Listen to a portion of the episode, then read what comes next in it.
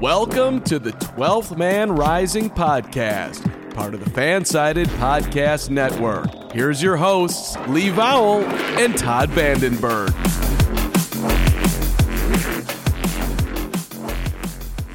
And hey, how are you? We're here. Thanks for listening. Ooh. What? Is that not a good? That's not a good way. That's that's that's perfect. I I- I- couldn't, I couldn't I have realized- gone. Hey, how are you? Better. I uh, I realized I was uh, old and young at the same time this past week. Um, uh, the the young part is that Jim Boeheim of Syracuse basketball stepped down slash got fired right last week or week before whatever it was, and he had been there for forty. I knew it had been a long time, but forty seven years. And I realized, man, forty seven years is crazy. Yeah. Oh yeah. That's 47 years. Yeah. And then I realized what he was he I was 5 when he started being the head coach in Syracuse. That's insane. So it was a good and bad feeling. It was like, man, I remember you know growing up watching Syracuse. I never liked Syracuse, Syracuse but Yeah. it was like a oh, but now I, I think, well, I was a kid when he was the head coach and oh, I don't feel so bad. He anyway. Seahawks. Um, so nothing happened this week. Pretty boring, or this past week. Pretty pretty boring week. Nothing to really talk about. Free agency. They didn't make any splashy moves as they never do. kind of slow. Um, kind of slow. Yeah. I mean, of course, they'd already we'd already talked about them re-signing Gino and, and Nick Bellore and, and Phil Haynes and Jason Myers, who I always seem to write Justin Myers. I, I don't know why, but every article I'm like Justin Myers. So, but anyway, for this, for, I've done the same thing a couple times. It's like, why am I doing who, that? who is Justin Myers? He's got to be somebody. Is it the baseball player who played for the Rays? No, that's Justin. Shh. Anyway, so yeah. Anyway, if you're still listening, uh, Seahawks football. So they Wait, they wait, did. one, one, one moment, please. If you're still listening, I have a question for you. Why are you still listening? Okay, go ahead, sir. because Jim Boeheim was at Syracuse for like 63 years or something. So he coached Stonewall Jackson when Stonewall was a young point guard. Yes. Still had still had both arms. Isn't it funny that some so many people have such uh, affinity and allegiance to the Confederacy, and Jim Boeheim was in power almost 12 times longer than the Confederacy? Kind of weird. Confederacy. It's like the Cartman thing from South Park. So it's where they have that the the peach peach, peach schnapps or whatever. You've seen that episode, right? Yes. Oh, that's that's so funny. The rest of this episode, we will be talking about Eric Cartman and South Park. Indeed. Anyway, so yeah, the Seahawks. Uh, I mean, like almost straight up. Did you sneeze? Uh, straight off, I did. uh, signed Dre'Mont Jones, who goes by Dre, um, because it's easier. He said on a on a interview in Seattle Sports this week. Um, Makes sense. Seems like yeah, uh, effervescent guy, talented, 26 years old, able to get to the quarterback and be decent against the run. They brought back Jarran Reed. They signed a safety, Julian Love. We'll get into that in just a second. Um, Devin Bush, inside linebacker, who's kind of underperformed since his rookie season. They signed him. Mm, I would say much more than kind of underperformed, but Well, You know, he's as been we've in- seen- injured. right, right, and it's all about and scheme matters as we've seen. I mean, there's a certain quarterback who plays for the Seahawks who you could say underperformed for several seasons in the NFL, Drew Lock. No, they brought Drew Lock back. right? Which I love that move. I love that move. Not that I'm like, oh, Drew Lock is the best thing ever, but I think he knows the system. I think he's a great fit for the team, and I mean, you know, that's for them for what they paid for him. That that's such a good move. I really Yeah. like that. Keeping him around, maybe they could unlock his potential. Oh, ho, ho, ho. Oh, here's something I learned last week, by the way. Did you know that ants? I didn't know this, but I know you know a lot more about insects than I do. But ants don't get sick. Did you know that? I know that they don't get sick. It's because of their antibodies. What the hell fun- are we talking about? Oh, Drew Lock. they, they do get they do get fungal infections and then they go crazy and then they kill people on That's HBO. right. That's right. I forgot about that. Um, so the the rest of the episode is about ants and Eric Cartman and Jim Boeheim. Right, Boeheim. But um, Who else am I missing? They signed they signed somebody else. Oh, they signed uh, Evan Brown, the center from the. Right. It was weird because I, I saw they they basically needed needs. They had inside linebacker, Right. they had center, they had safety. I, I even bringing Ryan Neal back. I mean, I we'll get in. Let's go ahead and get into the Julian Love thing because uh, Ryan Neal is going to come back. They tendered him. Some Yeah. other team might offer him a contract, but it just doesn't make any sense. If even if that team signs, then they have to give Seattle a draft pick. So that's not going to happen. They're going to have Ryan Neal back and Quandre Diggs.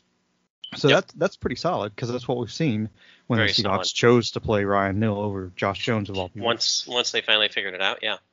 Uh, But bringing Julian Love, who started 16 games for the Giants last year and was pretty good and is really good Yes. against the run, which is that's clear that's what they wanted, right? They wanted one guy to get be able to get to the pass, the uh, the yeah the quarterback of the other team. So they brought in Dre Jones, they brought in Reed because he's decent against the run. They brought in Julian Love because he's decent against the run. Um, but they paid Love 12 million up to 12 million dollars over two years. Two years I think is more important than just one year. This Very makes me think, and I don't know anything from anything, but this makes me think that Jamal Adams isn't going to be near ready when the season starts. I'm thinking that's quite likely, but the thing is, is like uh, they don't know for sure, right? And plus the fact that even if he's ready when the season starts, what's his track record? And and again, has nothing to do with Jamal Adams as a person, his character, anything else. I mean, this if this guy could play, No, yeah, yeah, this guy would be out there, you know. So, but yeah. He's an awesome teammate. I mean, we, I, I, we don't want to take anything away from Jamal. Adams. I tried to say that in every article I wrote this week. Yeah, yeah. Thousands I wrote about Jamal Adams is the fact that he seems like a good dude. His teammates, that clearly the whole franchise loves him because of his contract. They could have just eaten that. They could have post June Mhm. 1st designated him to for release and saved like eight million dollars, which Right. isn't a bunch.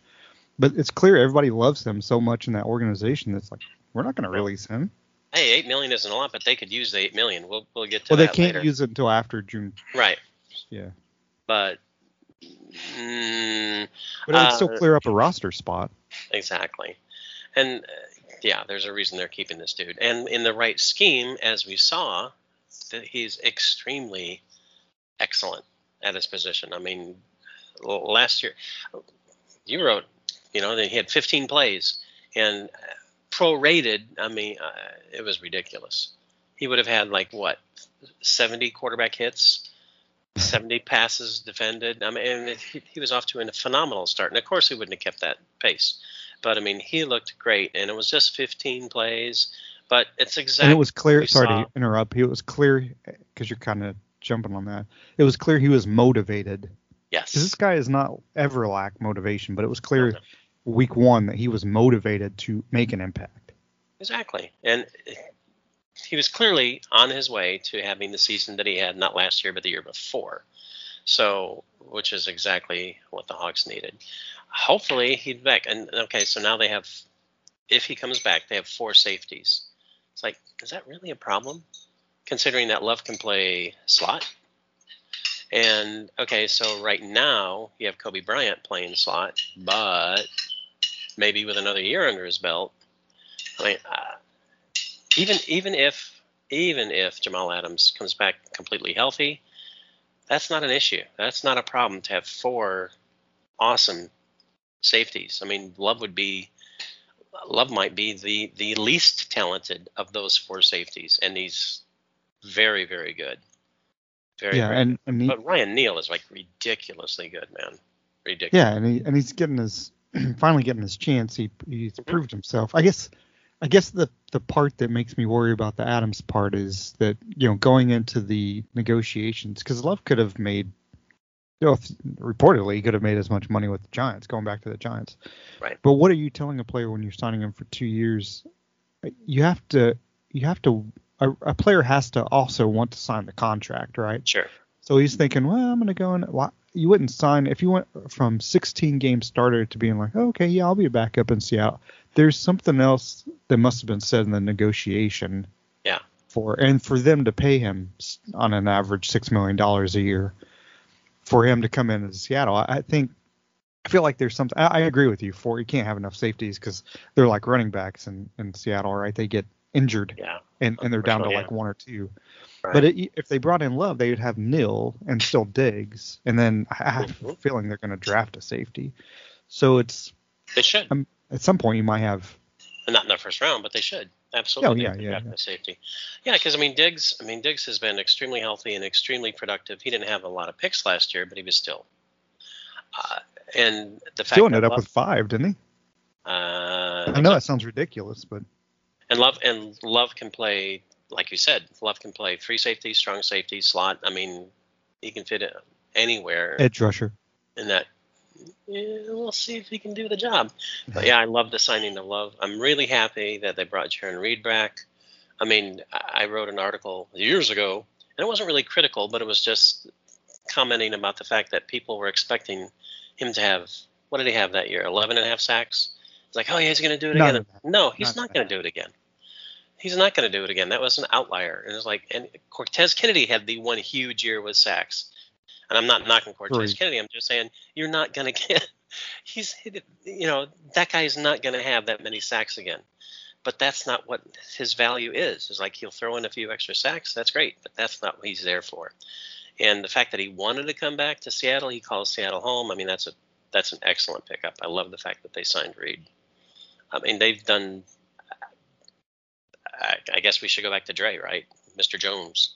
Well, I, I, just to talk about Reed for just a second, I think that his re-signing basically with the Seahawks speaks volumes about the organization, about how they treat players, because Yeah. he didn't leave. I mean, he, he didn't want to rework his contract like a couple of years ago or whatever. So the Seahawks were like, okay, we, we got to release you because we, you know, we're gonna need Yeah. to clear some cap space.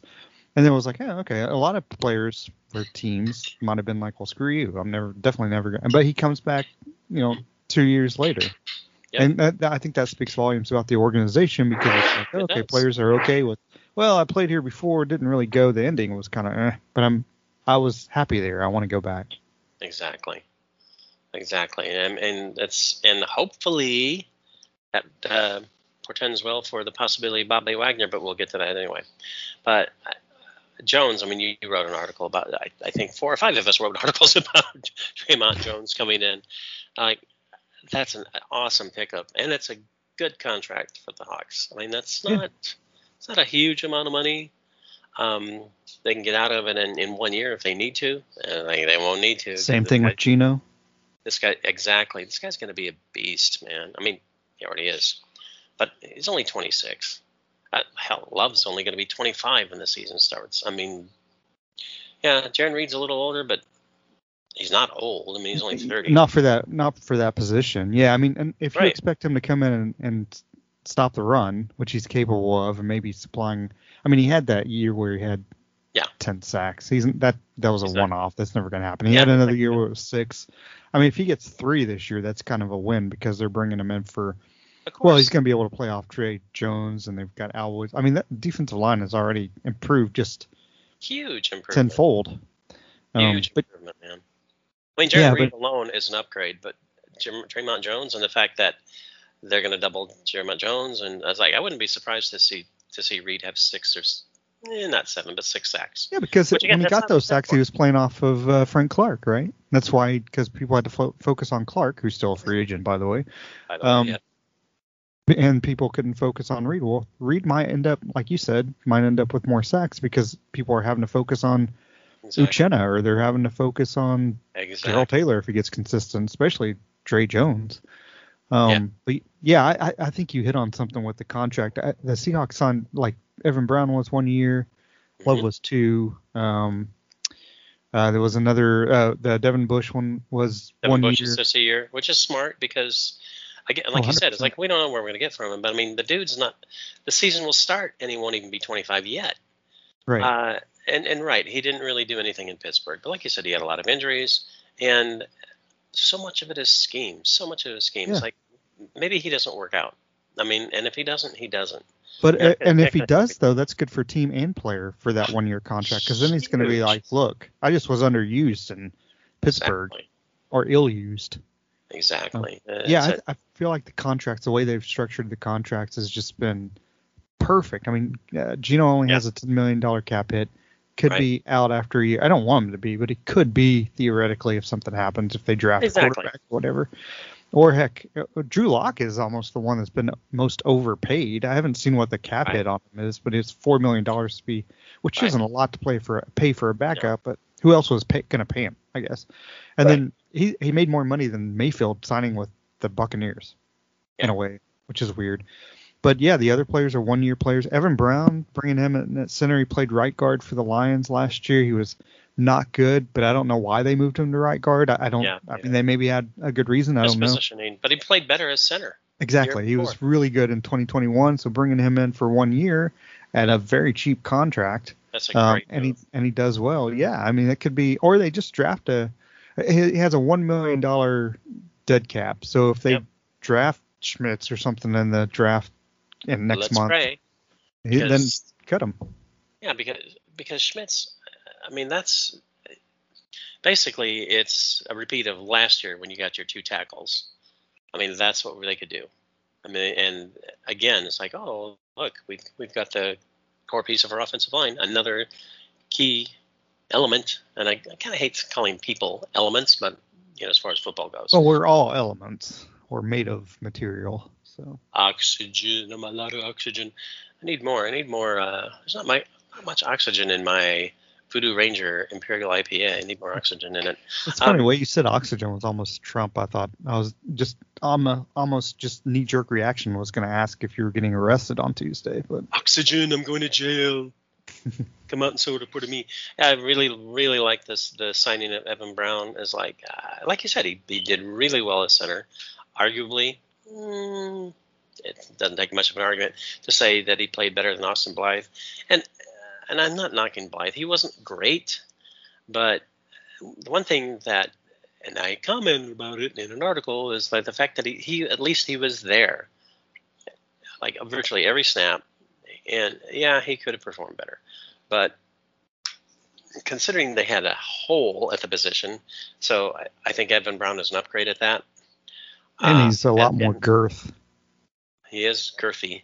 Is quite girthy. compared to Blythe. I mean, I think that's one thing they were looking for. They were looking. Yeah. They clearly were looking for several things in the players they signed, speed and youth being one of them. But especially when it came to Brown, they were looking for someone who was just simply 40 pounds heavier than Blythe. Yeah, and that's uh, an important element. But especially, it's like two and a quarter million, and a, and a cap hit of a million is like, man. I'm You know, one one thing I want to talk about real fast is that, and and this may be just Wait, wait, wait. Literally? speculating. literally, really fast. You said it, and New York mode go. What if it all- what if it all- So um, it was no, it was it's they, they okay got they got Abe Lucas last year, right? They got Charles Cross. They Right. they signed Blythe last year, but but Brown is taller. A lot of these players, offensive linemen they're getting are now longer than Yeah. they were before, instead of six two six three, Yeah. which means you can add a little bit more weight. I'm not saying it's they're better. I'm just saying that it makes you wonder if there's there's now a more of a freedom to go out and sign or draft bigger offensive linemen, taller offensive linemen because their quarterback. No, again, I'm not saying the whole short thing, but it does come into play if you're dropping back to pass and I'm 5'11, I can't see everything on the field. I can't see the middle of the field, which we saw point. last year, where Gino is 6'3 and able to see a lot more. Yep, a very good point. And and being taller, they're probably not necessarily, but probably a little longer as far as their uh, reach, Arms and hands. their spread. So, which again is going to enable them to just buy maybe a fraction of a second longer to hold the block when they're for run blocks or pass blocking. Um, I'm I really like what they've done in free agency so far. I mean, really allows them to good. match up with Fairleigh Dickinson a lot better, I think. Eh, maybe. Did you? I mean, you I'm, I'm sure you saw that. They're. I, I, that's insane, isn't it? They, what, they how have, short they were? yeah, they don't have a player over six six, Yeah, I know it's insane. and they, and they knocked off a number one. And there are no. I don't know if it was CBS or ESPN, but one of the brackets there are no perfect brackets left because mainly because of uh, that up that upset. I was like, I don't follow college basketball that much, but I literally when I saw that FDU won, I was like, What is FDU? Yeah, I thought the same thing. I was, and it's funny if they just said Fairleigh Dickinson, I was like, oh, Right. I, I've heard of that before. But Yeah, FDU. I was like, is it some kind of Dakota? is it Delaware? Or I don't know what I'm missing. Free Um, Delaware University is like, yeah, everybody goes for them. yeah, free Delaware. That's right. It's Joe A Baptist school. Biden- Um, yeah, I, uh, yeah, it, it is. Um, it, it's. I mean, it's been kind of a crazy NCAA tournament so far. I mean, we've got Kansas is gone. Well, How many number ones do we have left? We got Alabama and who's the other one? There's two left, right? There's two left. I don't know who Um, the other one is. I uh, filled out my bracket a day late, so obviously I didn't fill out my bracket because I was I always, busy. I always fill mine up. Uh, I always fill mine out as the tournament goes on, and I never miss any of them. I, people ask me all the time, "How are you? How do you know so much?" And I'm just like, it's just a, an intuition I have. I mean, I wait until the games are played, then I fill it out. They're all right. I did miss that one game last year for some reason, but Let's let's talk about let's talk about a couple of the players who Seattle has lost in free agency. Uh, how do you feel about losing Rashad Penny and losing Cody Barton? I, I thought you were going to say Travis Homer. Um, I And that's the next one. Well, so Penny, uh, Penny's such a good dude, man. I know. hope he, I'm sorry I hope he runs for 1,500 yards in Philadelphia. I do too. I'm so sorry to see Penny go because this dude gave it everything. And I mean, it's like Jamal Adams, right? I Yeah. mean, the, the teams love him. The guy is very team oriented. I, I mean, you, you read the articles and you don't have to go to our thing. Anything you can find. You look up Kenneth Walker III talking about Rashad Penny, and the dude was like a personal coach almost. yeah, like, which oh. is which is sorry to interrupt you, but Yeah. because it's something you've written about, which is so when we first when Rashad Penny got hurt and all those early Yeah. seasons, the speculation and we probably speculated it, I speculated on it, which is the fact that ah maybe this guy doesn't really want to play until Adrian Peterson came in Right. And then it was like, dude, this is how you have to. This is what you got to do. This is how you get around injuries. I, I just don't think Penny had any idea of how to do that because he was never injured before. Right. And then he learned from Adrian Peterson. Oh, okay, maybe unless it's like a ca- catastrophic injury, which is what he had last year. Penny did. right. Then you and you can't play.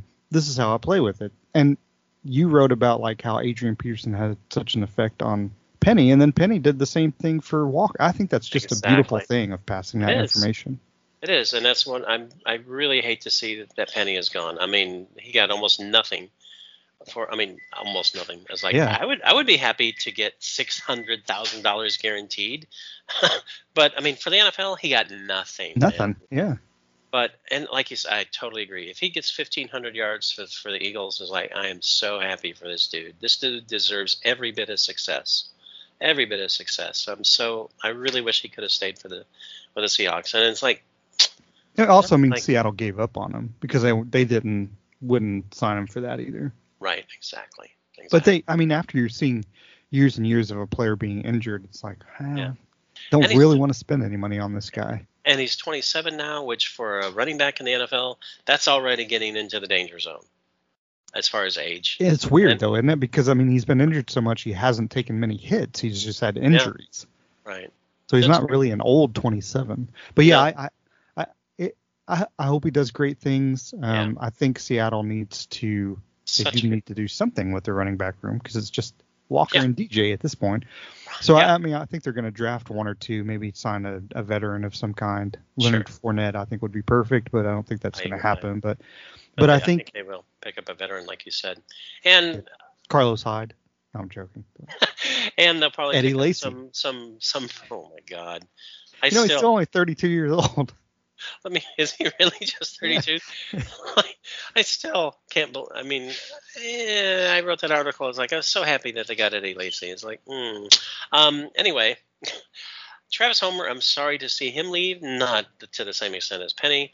Travis Homer, is also a good dude, and it's like he got a Yeah. two-year contract with the Bears, and I'm really happy he got a two-year contract. They'll miss him on special teams for sure. And Absolutely, that's no joke. on special That's teams. all. Yeah. Absolutely, they miss this dude in special teams. Cody Barton, uh, nothing to do with the, the, the per, him as a person, but I really thought it's like, ah, they found the guy, you know. And when he's when he stepped in for Bobby, in the last game of the previous season, and it's like mm, he wasn't that guy. He's not bad. Oh, he was horrible in the playoff game. That was that's what cost him, I think, coming back. He was just Yeah. god awful. Yeah. Um, overall, he was okay. I mean, he's he's good. He's a decent line. Okay, he's decent. I wouldn't say he's even good because he's terrible in, in coverage. Uh, you know, but hopefully, again, schemes. I hope he has a great season with the Commanders. Excellent, excellent. But especially if you're Penny, man, it's like I hope Penny just balls out and stays Yeah. completely healthy and makes the Pro Bowl and goes to the Super Bowl and faces against his old team because it could happen, and then loses because. Uh, Well, he wouldn't play the his No. old team Super Bowl, but in the, in No, I wouldn't be in the Super Bowl, but in the con- conference championship. And Devin Bush stuffs him at the one yard line. Perfect score. Uh, the only uh, Bush thing with it's really Yeah. Bush versus Barton at this point, right? Um, Yeah. For sure. Bush can't cover. Um, Barton is a better coverage guy. I, Bush is going to hit a lot harder than Barton, and I think that's And tackle. The- yeah, better. exactly. And and so what they did is they intentionally went out and, and got guys who because Bush for all his injuries he you know he had 100 tackles in his rookie season hadn't done as well since kind of lost his job in the rotation for the Steelers Yeah. last year but even that the guy doesn't miss tackles neither does No. Julian Love right. neither does Reed it's like they intentionally went out and got guys who like Can tackle because yeah. Like last year, they must have been f this crap. This is ridiculous. We got to Yeah. fix it, and they couldn't because they didn't have the players who could do it. And then they went out and intentionally and got guys who could tackle this year.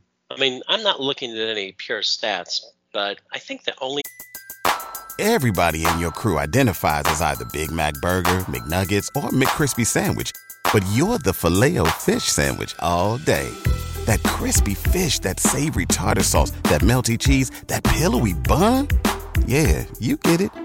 Every time. And if you love the filet of fish, right now you can catch two of the classics you love for just $6. Limited time only. Price and participation may vary. Cannot be combined with any other offer. Single item at regular price. Ba-da-ba-ba-ba. team that tackles worse is the Miami Dolphins uh, because their tackling is atrocious at times. Um, but yeah, exactly. They went out and got guys who don't miss tackles, and like, uh, okay, maybe you're not great in coverage, but if you do manage to be there, you're going to bring the guy down. It's like, and they can find, they'll get someone who is good in coverage for sure. And it's like, how how good do the uh, linebackers have to be in coverage when they've added Julian Love? And uh, you know, it's like obviously they need to be they still need to be good, but I wonder if they're going to go with more three safety sets and, and use one of them as like a linebacker I'm absolutely sure they will. I mean, that's what they were that's what they did trying to do. the Denver game. Uh, they had Josh That's Jones, true. Is, Yeah. but I mean, they had the wrong safety in there. But Oh, so they had 10, still were gonna 10 defensive player, 10 F- NFL players, and one Josh Jones on the field against the Broncos. Is that what you're saying? I'm still not sure why they played Jones as much as they did. I know it was, it was odd, but I mean seriously, and and there will be games when, assuming Mr. Adams and he is Mr. Adams, assuming Mr. Adams is healthy, we will see sets where they're playing all four of those guys. Yeah, I mean, why not? I mean, especially in passing situations. Exactly. Exactly. if unobvious passing situations. Because even if you move Love that? up, he's going to tackle a running back if they end up running the ball. Who are you gonna who who's your who are you gonna target when you got that situation? You got Jamal Adams, a healthy Jamal Adams. You got Andre Diggs. You've got Mr. Love. Tariq Woolen covering the other half Tariq- of the field. Exactly. Tariq Woolen is is like the new Gary Matthews. Is like ridiculous, man. I do I do think they need to find a cornerback. We'll talk a lot more draft coming up, but I, I do think Yeah. they need to find a cornerback in the in the draft because uh, to me. I would love if they took a, a cornerback at 20 Yes. or something like that. Yeah, exactly. Because, I mean, now because the focus was always on, oh, they got to get a de- they got a defensive lineman, they got to get a de- defensive tackle, maybe an edge rusher, edge rusher or defensive tackle, one or the other. It's like they don't have to do that now with a number five pick because they got. I mean, Dre'Mont Jones, that guy is the equivalent of a number five easily, right? Oh yeah, yeah. And- As he's turned out to be when he was a Yeah. second second round pick at Ohio State. Yeah, he should have been first rounder Yeah, all day and, long. And is Jarran Reed, would he be at the 20? Nah, I think he would be the second round. Uh, but, I mean, they've really, as you said at the very beginning, right? They've really improved the interior of the defensive line, really improved it. And Mr. Jones hasn't gone anywhere. Uh, Mr. Jones, wow, I'm blanking out. Mr. Nwosu, uh, dude, pass rusher is going to be Yeah. so much better, so much better. I, Yeah. I, I'm he was honestly, good the whole I- season last year. Darrell Yeah. Taylor was the guy who was inconsistent. If he can learn how to be consistent, if if Darrell Taylor can be consistent, they're going to have 70 sacks.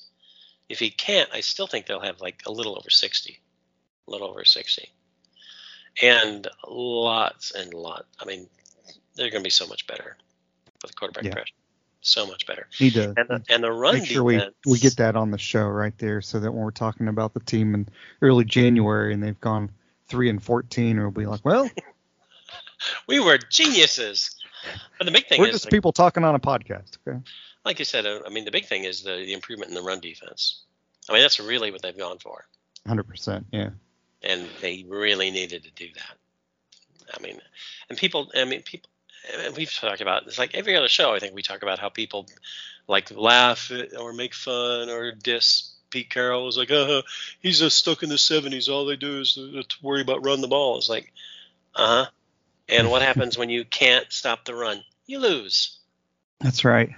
Just like Kyle Shanahan, he's stuck in the 70s. All they do is run the ball. God. I mean, Darnold is gonna if he ends up being the starter in San Francisco, he's gonna look like a whatever they do in San Francisco, whatever magic they have, their quarterbacks all look. I mean, Jimmy G was a should have been a backup, was a backup to start last year.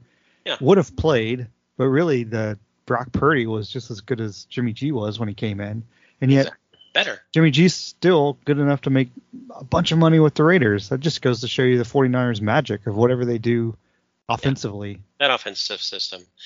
And we hate to admit it because not big fans of the Niners, but awesome, awesome offensive system, awesome defensive talent. Be interesting to see how their defense works out this year. Hopefully not that well because we want them to fail. But But they got better with Javon, uh, Javon uh, Hargrave. I know, I know. But at least we got Dre'Mont, which is Yeah, interesting yeah. because it's like two of the top, absolute top talents, and they both went to the same division. It's like son of a gun. so, Yeah. but yeah, Yeah, Chris, well, so what do we think about the been- AFC West last year and the quarterbacks? Oh, they all went and it's like, oh, they all, they all basically two of the Yeah. three suck. Absolutely bizarre, right? Uh, as far as the Hawks cap space goes, they're about out of cap space. Um, But it's And- relative, as we as we always say. yeah, it is relative. I mean, right now they're sitting at what twelve, but they need And that's not counting all the draft picks you have to. But they the they could re- go to Jamal and be like, hey, can we rework your deal? That'd be best case scenario. Right, and they're going to have to um, go to someone, and Jamal would be the best case and the most likely, and I think he would be very likely to say, "Sure," uh, just because of the injury situation. And like you said, he's very team oriented.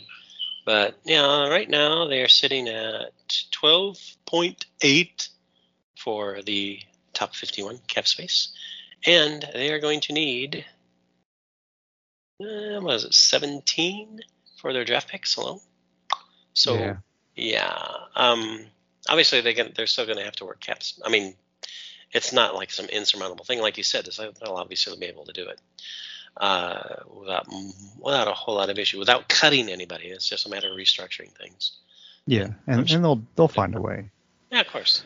I mean, at least we're not Arizona Cardinals fans who have tons of cap space and, and tons of uh, good draft capital, and they do nothing. They lose good players. It's like if I was a Cardinals fan, the Yeah, three of them that yeah. exist, I'd be like, um, what are they doing? Uh, Why are they not spending? Why did they not try to re-sign Zach Allen? This makes zero sense. What they're doing. Yeah, Zach Allen was one of the guys I targeted. As like, oh, that'd be a good that would be a good pickup for this year. I'm really glad they got Jones instead, right?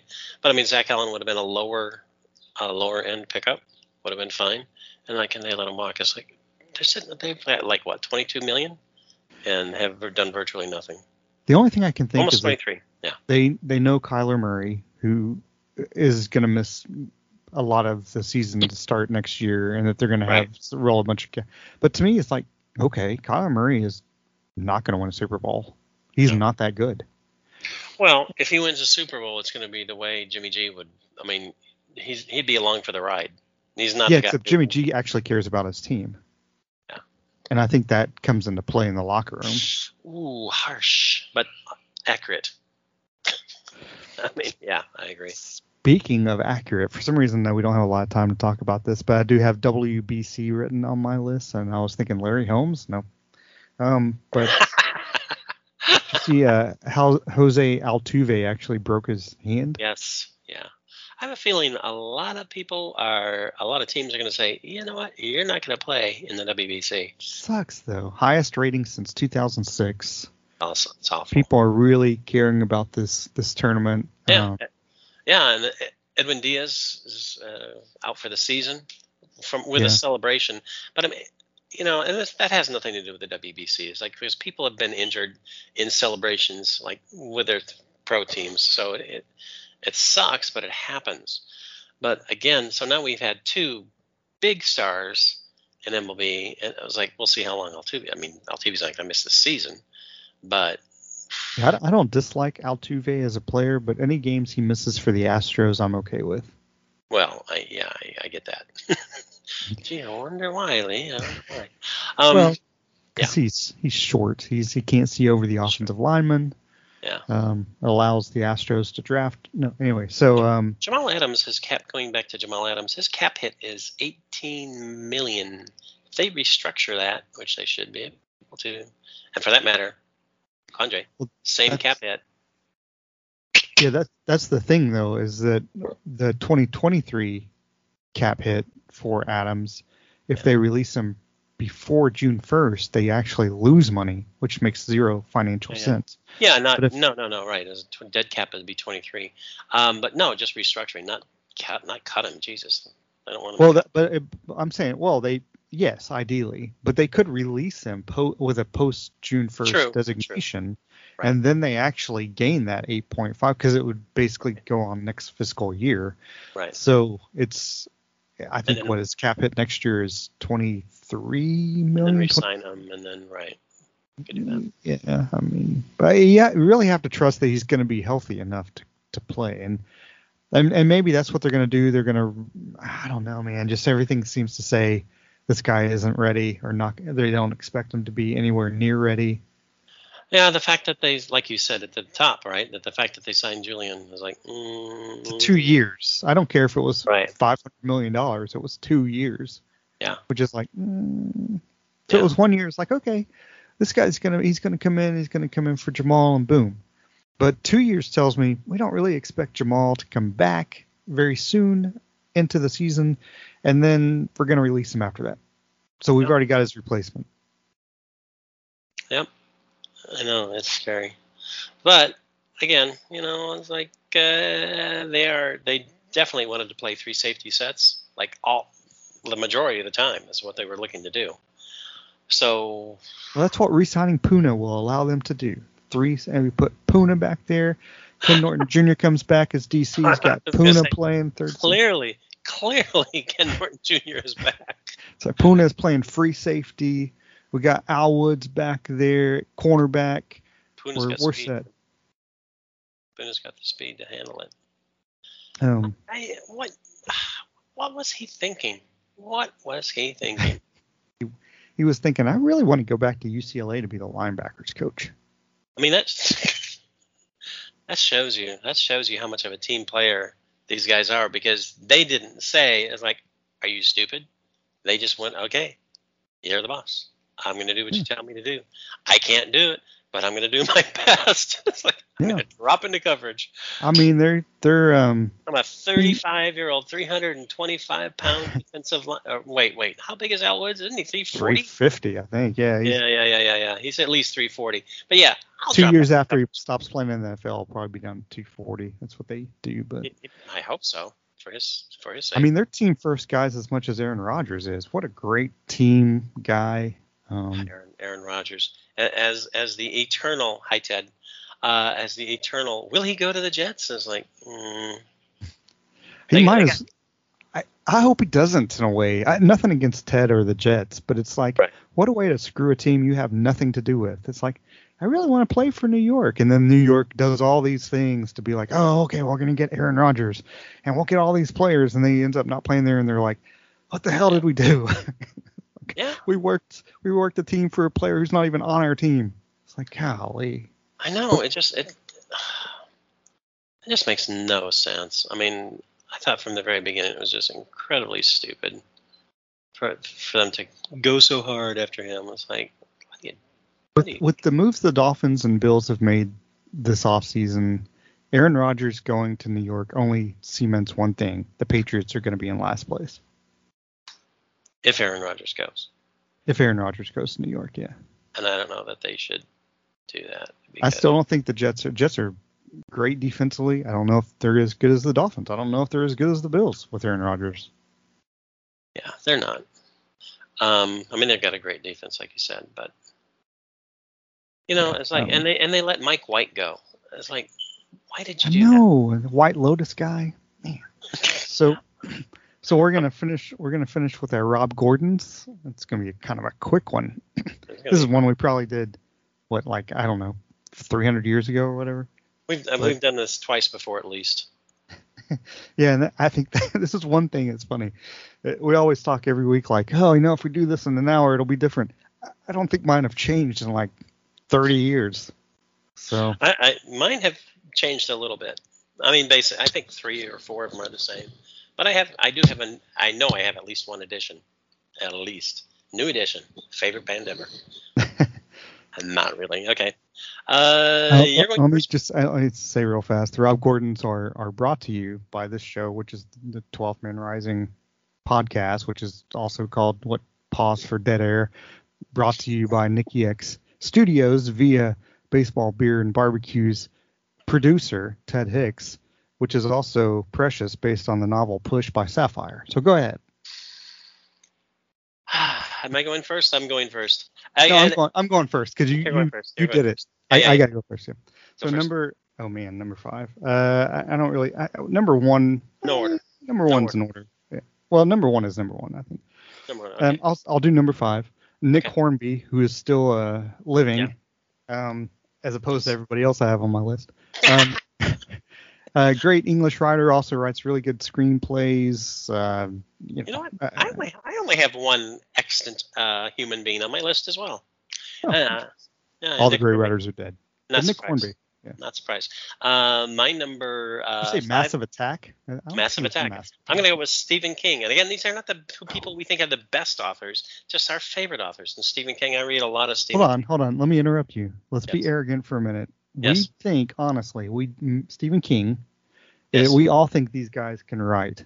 Yes. Period. Right? They're good. They're good writers. Yes. Whether we think, oh, this is a, they're Ayn Rand or something, um, which Ayn Rand is horrible, by the way. It was a joke.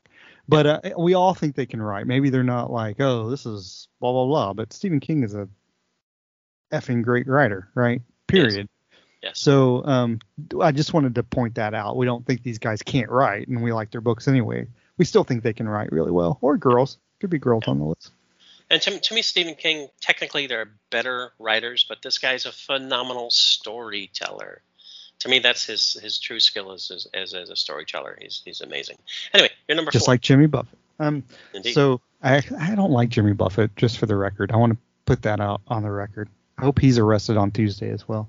So number four for me would be Antoine de Saint Exupery, who wrote my favorite book, The Little Prince. But he, I've read tons of his books. They're all really good. If you like aviation, read those books. But yeah, start. And, and I have skipped three authors who wrote three of my favorite books, but I've skipped them because there's just a few books that I really that I love, but I've skipped those three, and I'm not going to name them. That's another thing.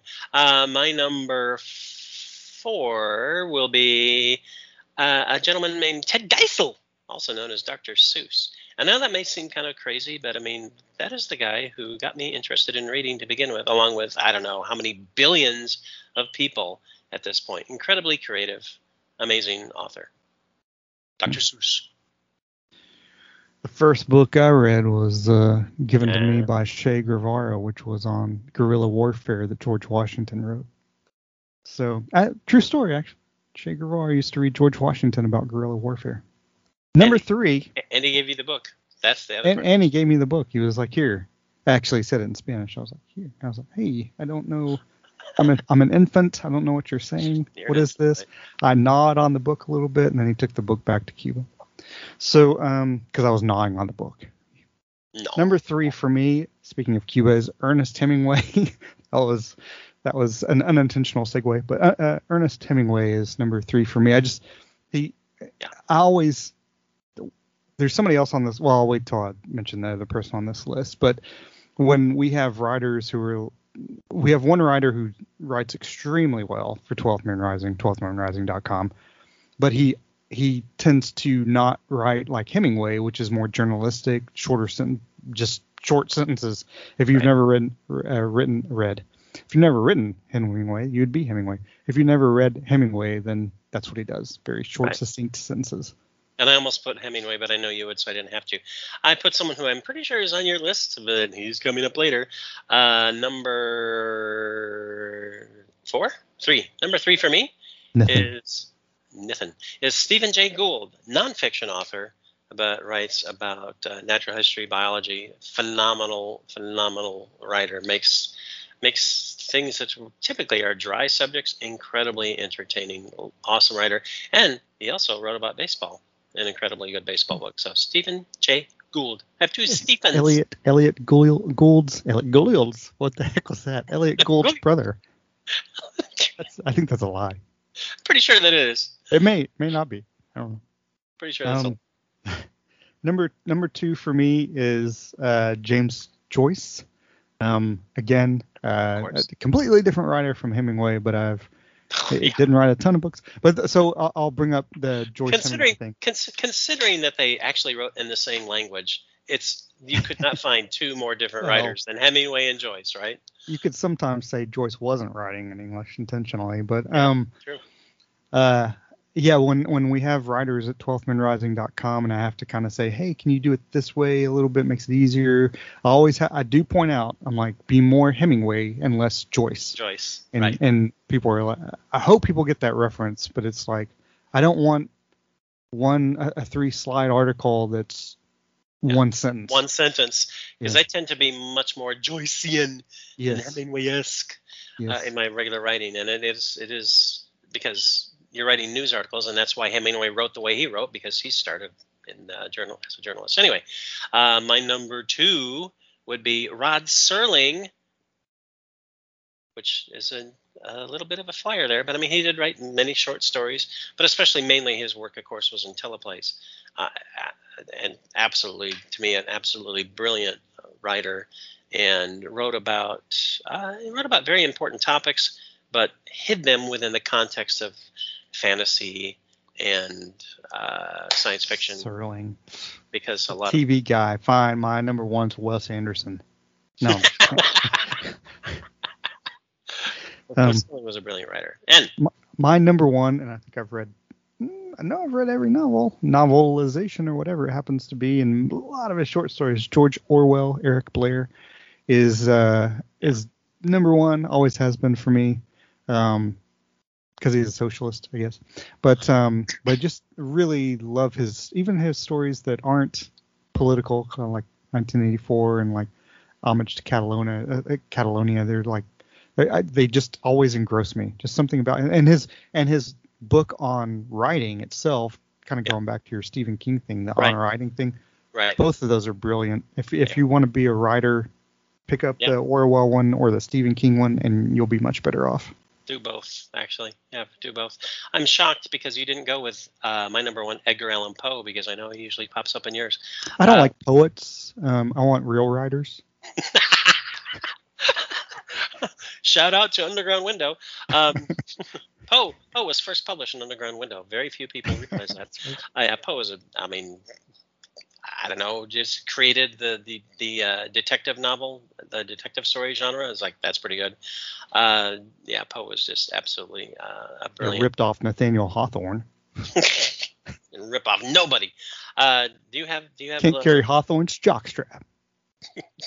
Gary Hawthorne? Um, I do I, I do have to give a shout out to my uh, also Rans.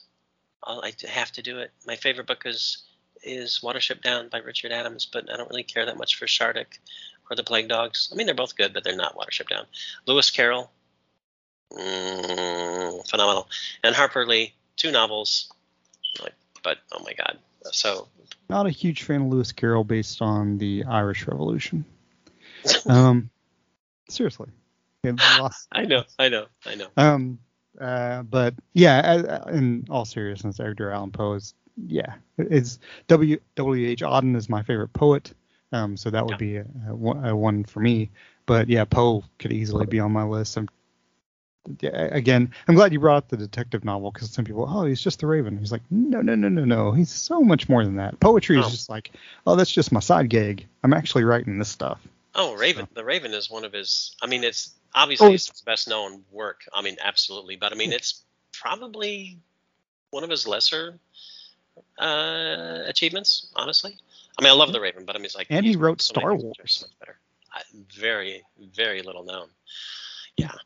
Uh, Came up with uh, the Indiana Jones storyline.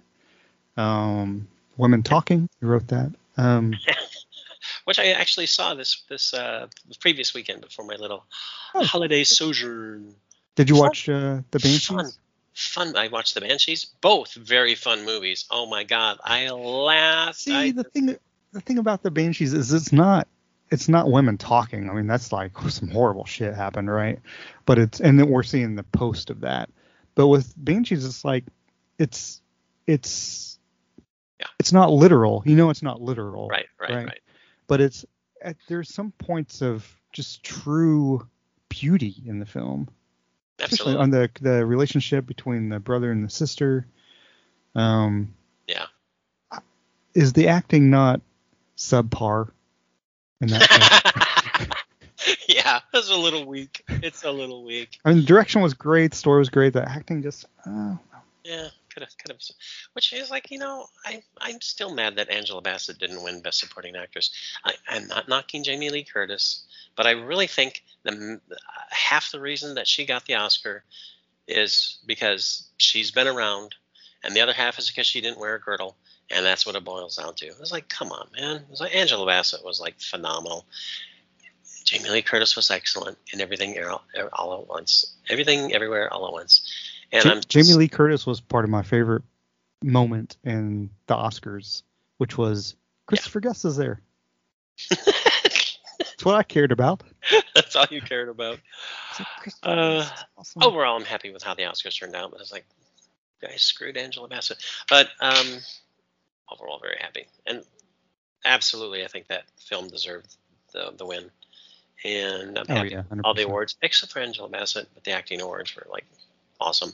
Because I know some people said, oh, it was like Brendan Fraser, he wore a fat suit, blah, blah, blah. I was like, dude, that was an amazing performance. Yeah, As they intentionally said, right, that they did it so you could still see his facial expressions, and his expressions are. I mean, Right. how many people win Oscars because they're like, "Well, I could see his arms." No, I mean, it's all in the face. We're we're animals, right? So everything we Right. reflect on is a face, and he does such a phenomenal job in that film with his facial expressions. I mean, Yeah. it's just absolutely beautiful film. Not an easy watch. I mean, that's going to go on my list with Ironweed and a few other movies that I like to watch at least twice a week. other comedies. Yeah. Um. Yeah. Well. Okay. Go Seahawks. All right. All right. Okay. Cool. Why are you the worst? Wilson, you sent the game winning email at the buzzer, avoiding a 455 meeting on everyone's calendar. How did you do it? I got a huge assist from Grammarly, an AI writing partner that helped me make my point. And it works everywhere I write. Summarizing a doc only took one click. When everyone uses Grammarly, everything just makes sense. Go to grammarly.com slash podcast to download it for free. That's grammarly.com slash podcast. Easier said, done.